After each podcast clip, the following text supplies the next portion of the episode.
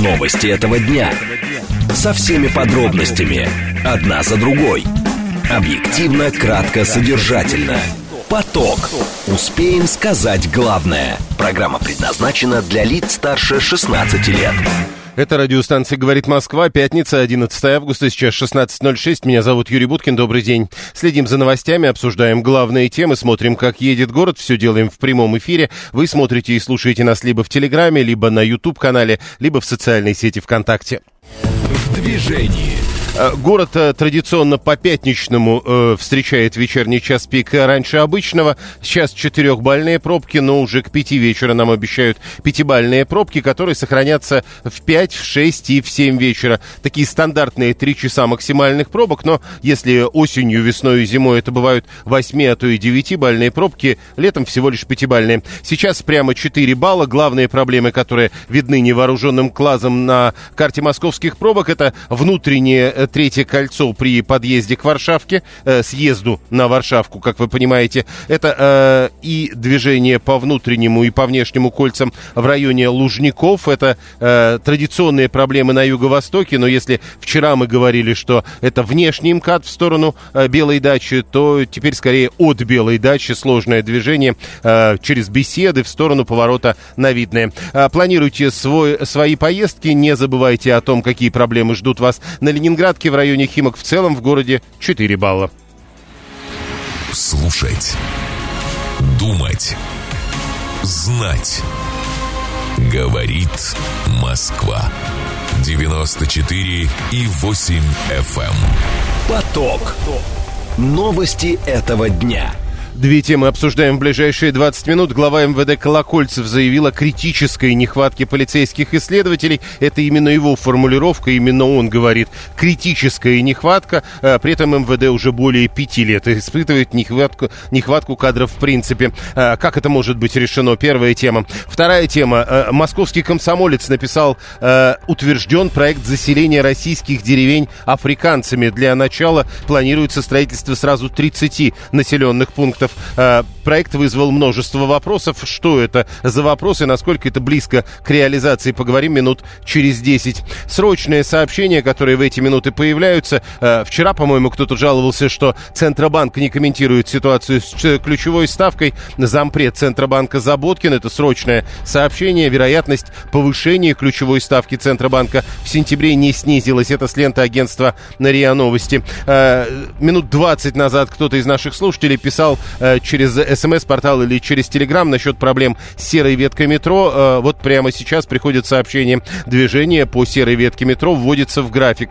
после падения человека на пути. Э, говорят, не было движения поездов от Южной до Нагорной. С ленты РИА Новостей почитали. Теперь смотрим срочные сообщения, которые появляются в эти минуты на лентах агентства ТАСС. Здесь тот же зампред Центробанка, который называет высокой вероятность повышения ключевой ставки ну и еще Центробанк планирует начать публиковать прогноз курса рубля в первом полугодии 2024 года. Поток. Успеем сказать главное. СМС-портал плюс семь девятьсот двадцать пять четыре восьмерки девяносто четыре восемь. Телеграмм для ваших сообщений говорит МСК Бот. Звонить можете, как всегда, по номеру семь три семь три девяносто четыре восемь. Код города четыреста девяносто пятый. Глава МВД говорит о критической нехватке полицейских исследователей. При том, что уже более пяти лет говорят о нехватке кадров в МВД в принципе. В ноябре 2022 года Колокольцев называл цифру. Говорил, что э, дефицит составляет 90 тысяч тысяч человек. Если сейчас он говорит не комплект критический, значит более чем 90 тысяч. Э, Колокольцев предупреждал, что все это может сказаться на уровне преступности. В правоохранительных органов э, критически не хватает. Э, так сказал Колокольцев, причем не на специальном заседании. Он представлял новых руководителей территориальных органов МВД в Магаданской области и Севастополе. Он назвал некомплект личного состава сначала очень большим, потом сказал, что он является критическим, и дальше дальше. У нас за прошлый месяц, сказал Колокольцев, уволились из органов внутренних дел 5 тысяч сотрудников. На сложной ситуации в Магаданской сложной исследователей не хватает. По его словам, МВД предстоит сделать все, чтобы минимизировать эти риски и удовлетворить спрос населения на защиту прав и свобод, э, предусмотренных законодательством. Э, Петр Скобликов, э, полковник полиции в отставке и доктор юридических наук. Петр Александрович, здравствуйте. Здравствуйте, Юрий. Здравствуйте, радиослушатели. Скажите, с вашей точки зрения, чем можно объяснить эту критическую нехватку? Ну, если бы мы располагали бесконечно большим временем, я бы привел много обстоятельств. Но во времени мы ограничены, укажу три. Первое обстоятельство, оно действует э, непрестанно. Э, заключается в том, что э, фактическая преступность многократно меньше, э, больше, чем преступность выявляемая и регистрируемая. Вот если сопоставить статистику, то на одно возбужденное уголовное дело приходится от 5 до 6 отказов в возбуждении уголовных дел. Иными словами, имеет место латентная скрытая преступность, и правоохранительные органы надлежащим образом не отрабатывают заявления, сообщения о преступлениях, и, соответственно, э, эти факты остаются без реакции. Э, почему не отрабатывают, если вам интересно, поговорим. Но сейчас укажу второе обстоятельство. Оно связано с тем, что в последние годы резко ускорилась а, цифровизация нашей жизни. Мы а, все чаще пользуемся различными гаджетами, попадаем во все большее количество различных баз данных. А в этих базах данных расширяется перечень сведений о нас. Мы все более зависимы от этой среды. А наши финансы цифровизуются. И вот а, в этой сфере расширяется преступная деятельность. Требуются, соответственно, новые сотрудники, причем новые сотрудники с особой подготовкой, желательно, чтобы у них была и техническая подготовка, и юридическая подготовка. Ну а третье обстоятельство – это появление новых территорий. Там тоже надо поддерживать а, правопорядок, укреплять его, и нужны кадры. Пять новых регионов, это не шутка. А, это проблема, ну, э, сейчас я спрошу, а, почему, собственно, не отрабатывают, э, но все-таки вот это не шутка, но это слушатели просто тут пишут, э, просто платите нормально, да и все. Это проблема того, что людям мало платят? Проблема радиослушатель, наверное, имеет в виду, почему сотрудники уходят. Ну да. Эта проблема, эта проблема носит комплексный характер. А, да, конечно, а, заработная плата – это серьезный аргумент. И если в другой сфере а, люди с меньшим приложением усилий получают больше, то, естественно, какая-то часть сотрудников уходит. Но дело не только в этом. Дело в условиях труда, дело в престиже работы, дело в отношении руководства и в отношении граждан к сотрудникам, дело в перспективах эта проблема, повторюсь, носит комплексный характер. Просто тут Когда... важ, важно подчеркнуть, извините. Юрий, э, Юрий, да, Юрий, да. да, да. Юрий, Юрий, вот так сложилось, что э, моя жизнь достаточно длинная, и когда я э, шел поступать э, в высшую школу уголовного розыска, я не знал, какая у меня будет заработная плата, меня это совершенно не интересовало. Но с тех пор жизнь изменилась. И э, как и молодых сотрудников, так и сотрудников средних лет вопрос заработка волнует, как и всех наших граждан, потому что совершенно другие отношения в стране, потому что от финансов многое зависит. Но э, играет значение не только это, играет значение э, весь комплекс защищенности сотрудника. Если с него очень много требуют, но крайне мало платят, вот такое сочетание является негативным. Просто э, тут э, история какая. Э, если мы говорим платите нормально, э, то есть э, то разговоры о том, что якобы в правоохранительных органах, что называется, опережающими темпами растут зарплаты, это разговоры неверные. Я думаю, что э, те радиослушатели, которые носят э, полицейские погоны, услышав эту реплику, они улыбнулись. Угу. Так, э, еще один э, из комментариев наших слушателей, 672 э, говорит, а вот во время Великой Отечественной войны же как-то решали кадровые вопросы. Я думаю, что это в некотором смысле намек на то, что нельзя разрешать увольняться. А, вот так? Это, конечно, интересный подход, но э, представьте, э, какое качество будет вот этих э, работников, которые трудятся под принуждением. Mm. Хорошо, с вашей точки зрения, что надо делать в нынешних условиях, чтобы этого не было? Да нет одного какого-то очень простого решения, которое все, все изменит. Понимаю, что мой ответ не понравится, но эта проблема требует комплексного решения. Конечно, нужно выделять больше средств. Конечно, надо повышать престиж. Конечно, надо заботиться о ведомственной медицине, о том, чтобы работа была более упорядоченная, о том, чтобы сотрудники могли уделять время и семье, и своим детям, и своему здоровью, и своему досугу, чтобы они не трудились а не только в будние дни, но и в выходные дни. Эта работа на износ рано или поздно приводит к тому, что люди покидают э, ряды правоохранительных органов. Спасибо, да, Петр. надо, да. надо рекламировать, надо рекламировать э, эту работу и э, надо объяснять гражданам, вы хотите быть защищенными, ну тогда те из вас, кто на это способны, идите поработайте и не ждите, что другие э, выполнят эту работу за вас. Работа очень непростая, особенно работа на новых территориях. Слушайте, если вы э, заговорили о том, что это надо рекламировать, сегодня в день 50-летия сериала э, «17 мгновений весны», вот фильмы, что ли, снимать, э, типа «17 мгновений», э, типа э, «Следствие ведут знатоки», вот э, каким образом рекламировать? Да, но только, но только те фильмы, которые правдивые, которые реалистичны, потому что когда мы смотрим... Ведь, а, понимаете, интересная картина. А, если вы заглянете э, в кинематограф, в телевизор, в интернет, там множество фильмов, и все они э, насчет э, криминала, насчет правоохранительных органов, но все это нелепости, все это глупости. У тех, кто знает реальную работу, грустная улыбка на лице или усмешки возникают.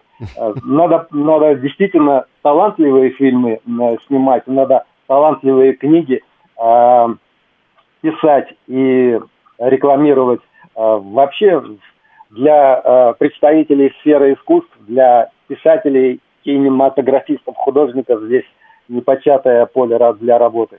Спасибо. Петр Скобликов, полковник полиции в отставке, доктор юридических наук, был с нами на прямой связи. 672 говорит, да правдивое реалистическое кино никто смотреть не будет. Александр 505 говорит, что контракты нужны с его точки зрения. Про кино и Виталий пишет 618, у нас же по НТВ постоянно сериалы идут про полицию, разные ментовские или ментовские войны. 192 вот э, предлагает, это стандартная такая история, знаете, э, сделайте, говорит, зарплату достойной, социальные льготы обеспечьте, уберите самодурство руководства, и профессия станет престижной престижной. Э, что такое э, зарплата достойная? Что такое обеспечить социальные льготы? Они и так есть. Значит, видимо, сильно больше. А что такое самодурство руководства? А главное, как убирается оно? Потому что это страшно субъективная вещь. Э, платите нормально, пишет 226 775 Надо сократить зарплату у полковников и генералов и увеличить у простых сотрудников полиции. Ну и сократили зарплату у полковников и генералов. И что будет дальше? Вы полагаете, полковники и генералы спокойно будут продолжать работать? Ну, хорошо. А, а, Роман, а вы в курсе, сколько сил и времени надо убить, чтобы поступить в полицию? Вы полагаете, надо убить столько сил и времени? Э, мне кажется, что есть же проблемы с тем, чтобы поступить в полицию. Ну, в том смысле, что нет желающих. 7373948. Да, прошу.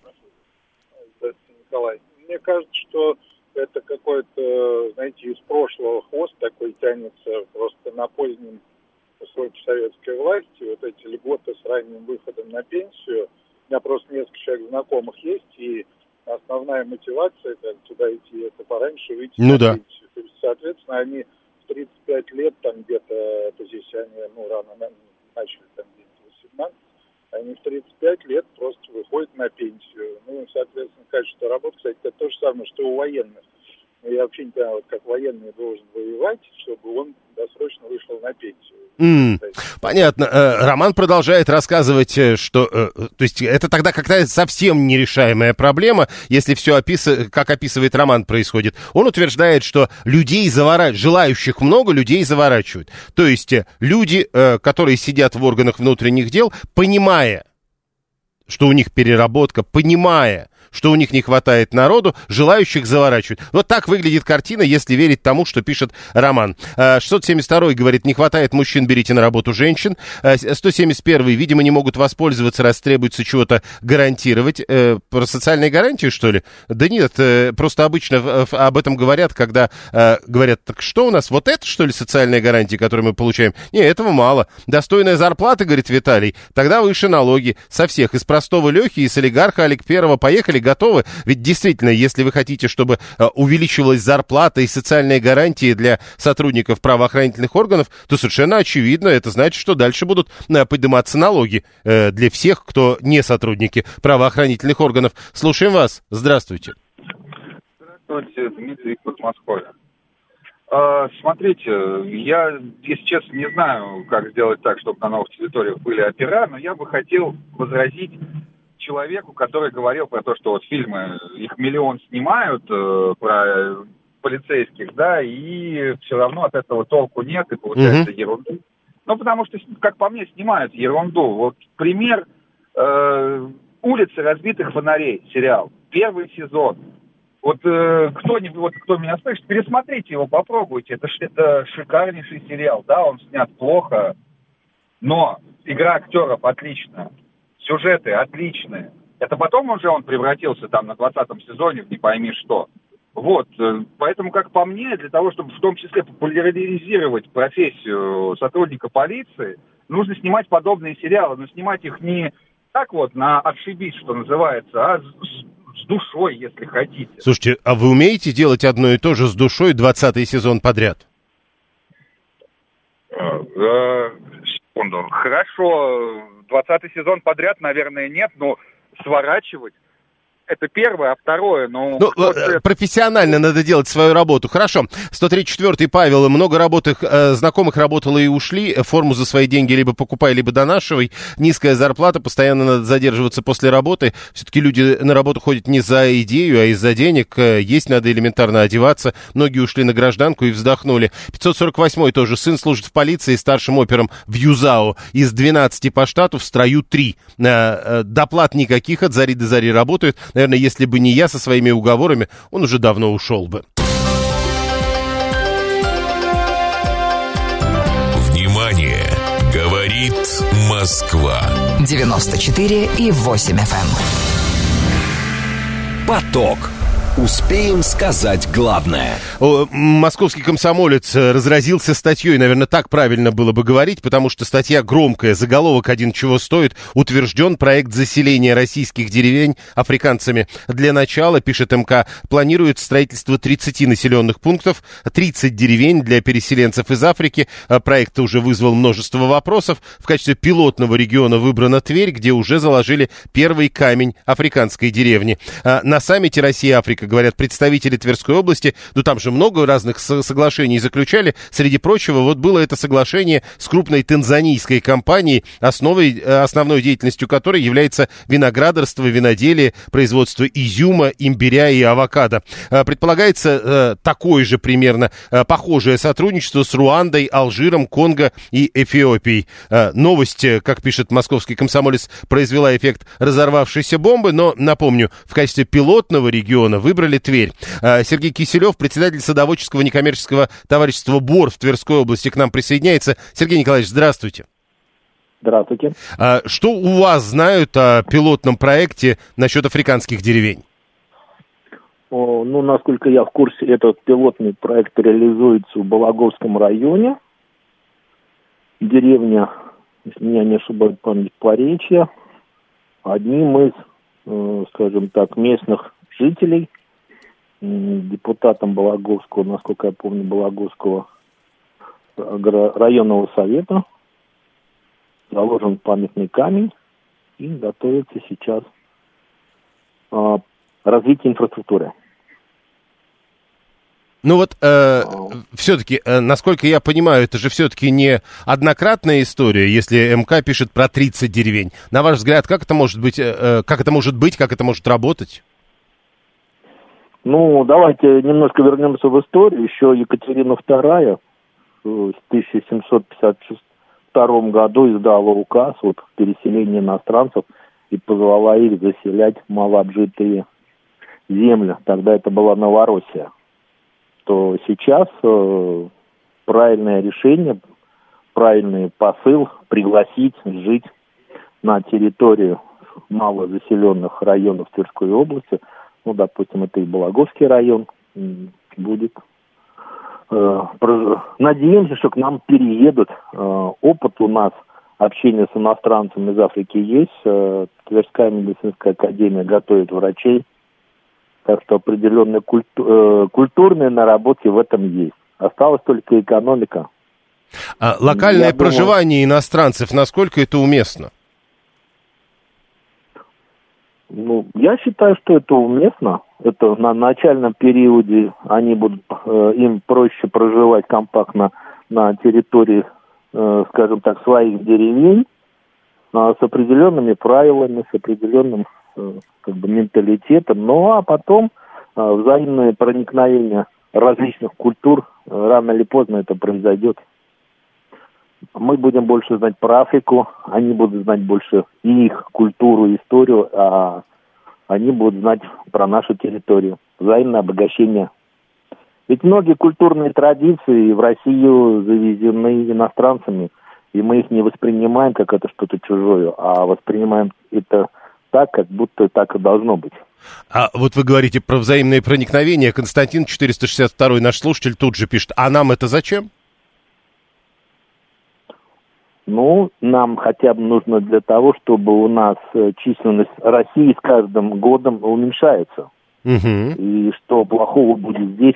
А, Петр I, Екатерина II приглашали иностранцев, многие знаменитые иностранцы, участники а, Великой, Великой Отечественной войны, а, немцы, поляки, те же самые французы защищали Россию, делились своими знаниями и опытом. Mm. А... Я думаю, что и различные культурные и э, обычаи Африки, мы же о ней ничего не знаем. Она как была для нас далекой и неизвестной. И какая там культура, как э, мы так, так до сих пор не знаем. Хорошо, а тогда еще один уточняющий вопрос. Вот вы говорили сейчас э, в самом начале про Поречье в Благовском районе в Тверской области, но надо понимать, что церемония закладки этого, э, этой первой деревни, первый камень, это было неделю назад буквально. С вашей точки зрения, да. этот проект будет реализован? Я немножко знаю инициатора данного проекта именно в Балагом. Угу. А, поэтому я верю, что это получится, потому что а, почему меня вселяет эта уверенность в том, что этим занимается человек от земли, фермер. То есть он знает местные, ну, как бы, скажем так, местные условия, он занимается производством сельскохозяйственной продукции, он знает сельский уклад, и поэтому ему гораздо легче, чем, скажем, чиновнику предложить какие-то условия для того, чтобы эта деревня реализовывалась. Он от земли, а это главное. Спасибо. Сергей Киселев, председатель садоводческого некоммерческого товарищества БОР в Тверской области. Это разжижение нации, полагает 226 663 задается вопросом, а закрепят ли африканцев за определенные территории, если там россияне не живут, почему там захотят жить африканцы? Они уедут все равно, как остальные, по городам, полагает 663 э, Не совсем африканцы, африканеры Африканеры — это э, европеоидный народ из Южной Африки, которые потомки колонистов голландского, немецкого и французского происхождения. Теперь вот говорят, что они э, часто хотят вернуться э, куда-то э, на европейскую землю. И вот э, многие африканеры приняли православие и переезжают в Россию. Это я цитирую российскую газету э, с этого самого открытия, э, у закладки первого камня первой африканской деревни. Э, э, 513 вспоминает группу э, Кармен с соответствующей песней. Григорий не понимает, э, что они будут там выращивать, э, что, авокадо, что ли? Но он говорит, непонятно. А 481 э, Вася говорит, я, говорит, тоже ничего плохого не вижу, полностью поддерживаю и прошу озвучить мое мнение. Э, я озвучил. Прямо сейчас новости, потом реклама, потом продолжим. Новости этого дня. Со всеми подробностями. Одна за другой. Объективно, кратко, содержательно. Поток. Успеем сказать главное. Продолжаем. Меня зовут Юрий Буткин. Это радиостанция «Говорит Москва». Мы следим за новостями, обсуждаем главные темы, смотрим, как едет город. Все происходит в прямом эфире. Вы пишите нам через смс-портал или через телеграм. Вы звоните нам в прямой эфир 7373948 а, в коде 495 и смотрите и слушаете нас в интернете либо в телеграме, либо на ютубе, либо в социальной сети ВКонтакте. В движении. Э, как едет город, давайте посмотрим. Нам обещают 3 часа пятибальных пробок. Традиционно вечерний час пик начинается в пятницу намного раньше. Пока не начался. 16.36, э, пробки 4 балла. В 5 вечера 5 баллов, э, в 6 вечера 5 баллов, в 7 вечера тоже пятибальные пробки. Но я бы обратил ваше внимание на то, что все вылетные магистрали за пределами Московской кольцевой автодороги сейчас уже едут крайне медленно. Ну вот, например, смотрим на Горьковское шоссе Щемилово. Где-то там уже начинается многокилометровая пробка. Смотрим э, Новую Ригу. Московская кольцевая автодорога. Еще до нее, еще в городе, начинается вылетная пробка километров на 5, на 6. Слушать. Думать. Знать. Говорит Москва. 94 и 8 FM. Эм. Поток. Новости этого дня.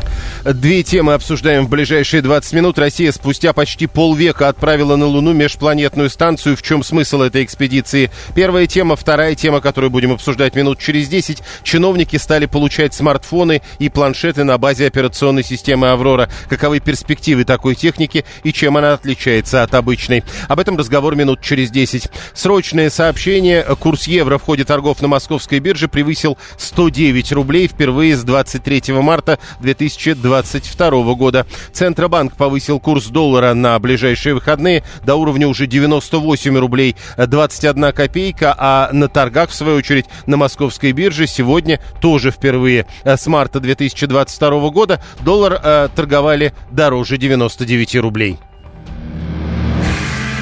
Поток.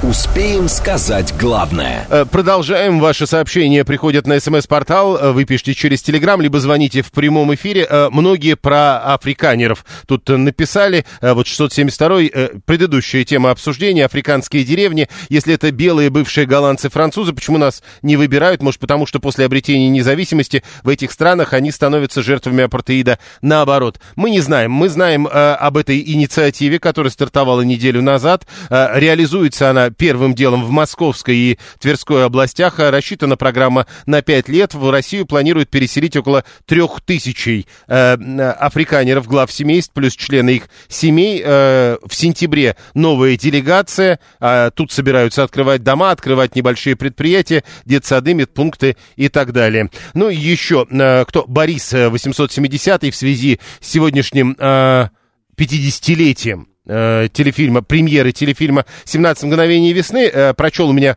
в Телеграме, э, телеграм-канал Будкин, если что, подписывайтесь. Так вот, прочел в Телеграме, что э, очень мало из тех актеров, которые снимались в фильме, остались живы, и там их буквально по ролям я перечисляю, и там, э, среди прочего, э, одноглазый из СД. Э, актер, который играл эту роль, жив. И вот Борис поправляет э, одноглазым-то был Айсман, персонаж Куравлева. Но вот говорят, что там есть еще один персонаж. Во всяком случае, так написано в интернете. Первая тема для обсуждения – это э, межпланетная станция, которая полетела из России на Луну с космодрома Восточный впервые с 1976 года. Э, она уже взлетела, должна долго лететь, и где-то между 21 и 24 августа должна совершить посадку на Луне. Там еще говорят, интересно, что параллельно летит индийский аппарат. Но вот об этом, обо всем мы поговорим э, с Владимиром Шевченко, профессором, э, заведующим отделом исследований Луны и планет в Государственном астрономическом институте имени Штернберга в Московском госуниверситете. Владислав Владимирович, здравствуйте. Добрый день. Ну, во-первых, в чем смысл этой экспедиции? Э, не буду даже спрашивать, почему такой большой перерыв, но вот эта экспедиция, в чем ее смысл в итоге? Ну, главный смысл заключается в том, э, что исследованию будет, э, детальному исследованию будет подвергнут новый район нашего естественного спутника Луны. Потому что до того вот все станции, автоматические станции, пилотируемые корабли, они осуществляли посадки, свои исследования в экваториальной зоне области Луны. В данном случае речь идет о южной приполярной области, которая в последнее время вызвала наибольший интерес э, у ученых и с точки зрения фундаментальных наук, и с точки зрения прикладных наук. И вот этот первый аппарат, первый в мире, который будет детально исследовать эту область. Чем интересна эта область? Прежде всего тем, что по дистанционным данным, то есть по косвенным данным, полученным с орбиты, с окололунной орбиты и по наблюдениям другим, э, в этой области находятся подповерхностные залежи водного льда. А поскольку лунная, э, лунная природа не имеет э, в своем составе ни воздуха, ни воды, то вот это обстоятельство – является чрезвычайно э, ну, интересным и с точки зрения науки, и с точки зрения прикладных дальнейших исследований. И вот лунная станция Луна-25 должна исследовать поверхность, э, вернее даже э, часть лунного грунта, она снабжена специальным устройством, которое подаст образец поверхностного лунного грунта э, в комплекс для исследования, и вот этот комплекс передаст на Землю э, характеристики химические прежде всего, то есть состав э, и, ну и, так сказать, другие характеристики этого вещества. Почему все это интересно? Откуда на безводной, безвоздушной Луне появился водный лед? Ну, прежде всего, у нас есть э, достаточное основание для того, чтобы предположить, что занесли кометы. А кометы – это тела, которые приходят либо с окраин Солнечной системы, либо из-за пределов Солнечной системы. То есть вот на нашей соседке Луне, в данном случае мы можем обнаружить вещество, которое доставлено с очень-очень отдаленных расстояний не только Солнечной системы, но, может быть, и Вселенной. Э, Еще вопрос. Э, я вот не зря упомянул, э, что параллельно к Луне направляется индийский аппарат. Вы сказали, что важно, что будут исследовать с другой стороны Луну. Но эту воду, которую гипотетически исследовать будут в свое время, как раз индийский спутник нашел. Это какая-то история конкуренции прямо сейчас на наших глазах? Ну, во-первых, я несколько уточню. Воду впервые нашел прибор который работал на орбите, а он был создан, э, разработан и создан в Институте космических исследований Российской Академии Наук. Да, но работал он и... на индусов. Нет, нет, он работал на другой станции. Индусы параллельно это делали и, э, ну, действительно, так сказать, нашли подтверждение того, что вот есть такие области, где под э, слоем реголита, под, реголит это лунный грунт, под слоем лунного грунта находятся залежи воды. Угу. Но, э, э, значит, э, тут получается так, что... Кто первый прилетит, что ли? Э, что? Кто первый Извиня. прилетит, что ли, получается? Ну, для науки это не важно кто первый прилетит, потому что и те, и другие результаты как мы надеемся, э, что и тот, и другой эксперимент будут успешными в целом. И те, и другие результаты, они равноценны, их можно сравнивать, их можно, так сказать, э, ну, проводить взаимные исследования, так что это не вопрос. Угу. Но в данном случае получается, по данным, э, что, по-видимому, на 25 сядет первый, то есть 21 августа в районе к северу от кратера Богуславский э, Луна-25, если все будет нормально, по технике должна опуститься на лунную поверхность, а через несколько дней там да. опустится в другом районе, опустится Чандраян-3. А, еще вопрос. А, смотрите. Да. Да, а, когда я почитал, как комментирует этот запуск Луны-25,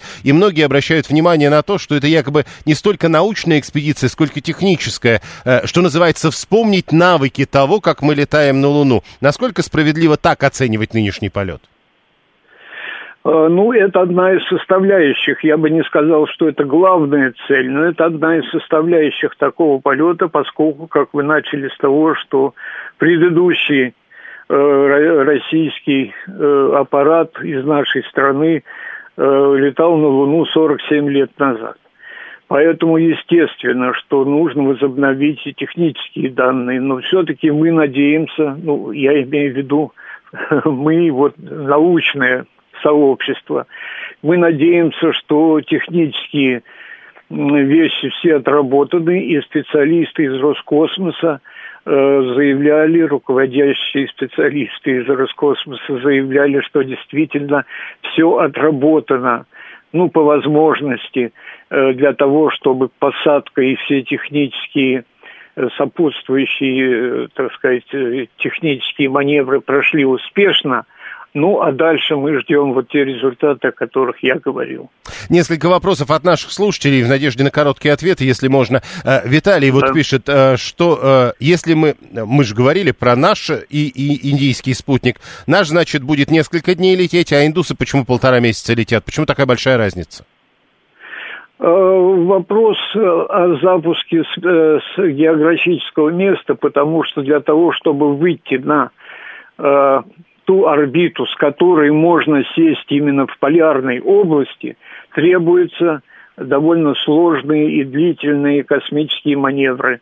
Поэтому вот э, космодром Восточный обеспечивает а, одну баллистическую историю, а то, что запускали индусы со, своего, со своего космодрома, отличается от этого. Поэтому и разница еще, времени. Еще вопрос. Вот 672 пишет, я, говорит, гражданин и патриот и в восторге от случившегося, но как инженер смысла не понимаю, ведь в настоящее время промышленное освоение Луны все равно нереально. Я не, не согласен э, с уважаемым слушателем, потому что нужно смотреть вперед.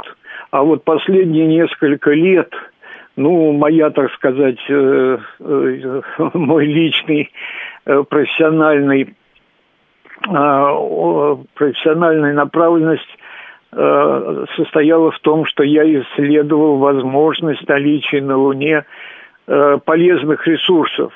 И тех ресурсов, запасы которых на Земле в течение, скажем, ближайших 50 лет исчезнут.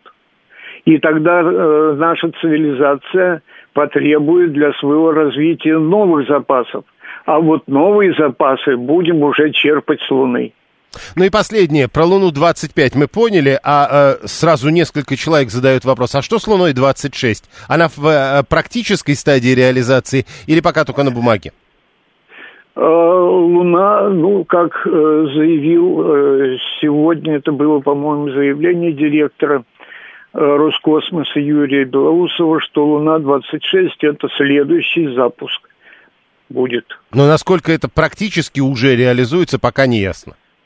Ну, э, согласно, да, вот этим э, заявкам, это уже перешло в практическую плотность. Спасибо. Спасибо. Владислав Шевченко, профессор и зав. отделом исследований Луны и планет Государственного астрономического института имени Штернберга в, МГУ, был с нами на прямой связи. А, значит, э, да, 123-й. Я даже читать не буду. Вы хоть 10 раз пришлите сообщение о том, что вы не верите в то, что американцы были на Луне, потому что, ну, что называется, при вас я уже сколько человек спрашивал э, на этот счет, но люди, к которым мы обращаемся э, с вопросами, как правило, говорят одно. Ну, конечно, даже оспаривать тут нет ничего. Э, нет никакого смысла. Зачем лететь на Луну? Она же занята. Там же немцы гелий-3 добывают. Э, шутит 618 э, Дальше. Э, кто еще? Э, если, да, это все было уже. Э, Виктор, значит, мы достойно держим удар в борьбе с НАТО, отправляем спутники, участвуем в жизни других стран, будто спали раньше, а то, что Россия великая страна, начинаем вспоминать. Вот так написал в связи с этой историей с межпланетной станцией. Э, в итоге мы, 530-й, в итоге мы туда с индусами прилетим, а китайцы тем временем там уже мегаполис построили. Но а, по поводу того, что китайцы на Луне тоже уже были, это, э, в общем, история, как мне кажется, бесспорная.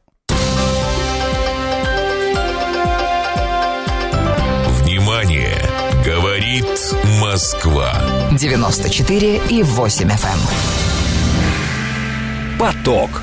Успеем сказать главное – Э, Известия сегодня пишут о том, что чиновники стали получать смартфоны и планшеты на базе операционной системы «Аврора» отечественного э, производства. Пока речь идет о тестировании подобных гаджетов. Э, Известия пишут, ссылаясь на источники, на первых порах, это цитата из газетной статьи, на первых порах пользователями аппаратов, скорее всего, станут сенаторы и их помощники, а также группы сотрудников аппарата Совета Федерации. В Софет поставили несколько десятков аппаратов, а в тестировании задействовали устройства сразу нескольких российских брендов. То есть у нас есть несколько российских брендов, которые уже выпускают э, планшеты и смартфоны на базе операционной системы Аврора. Но все это происходит, как вы понимаете, на э, базе все новых и новых сообщений о том, как чиновникам запрещают пользоваться айфонами. Сергей Половников, руководитель информационно-аналитического агентства Content Review, он к нам присоединяется. Сергей Геннадьевич, здравствуйте. Здравствуйте. Итак, э, из э, сегодняшней статьи в «Известиях» мы выясняем, что есть несколько российских брендов, выпускающих смартфоны и планшеты на базе операционной системы «Аврора». Насколько это действительно так? Ну, это действительно так. Э, устройства на базе «Авроры» выпускаются достаточно давно, просто не в таком большом масштабе. Выпускались в частности. На «Авроре» работали планшеты, с которыми ходили волонтеры, проводя опись населения. Угу.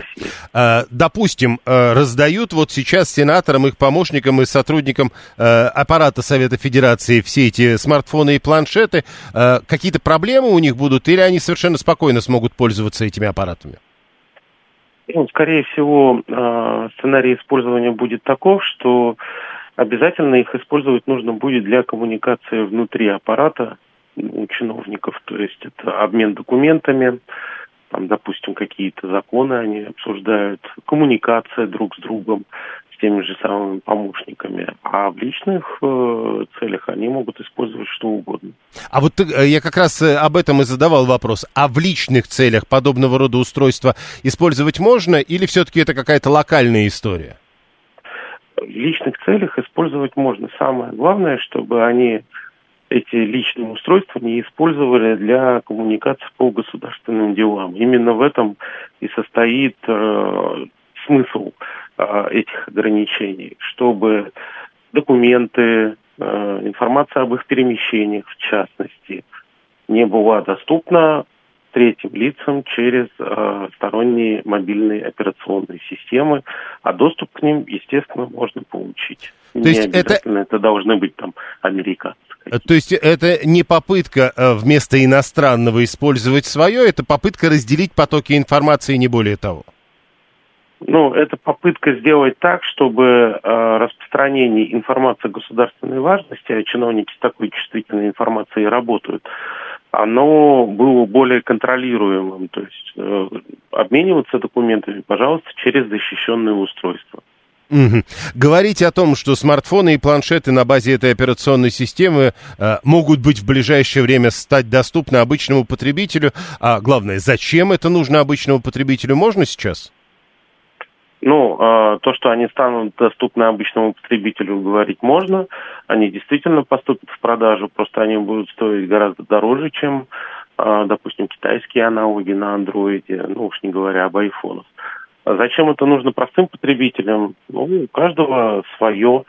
А, если человек хочет пользоваться защищенными сервисами, разработанными именно российскими компаниями, то он может приобрести такое устройство. Ну, вот смотрите, во-первых, погодите, угу. вы сначала мне, э, сначала вы сказали, они точно будут стоить дороже. Почему?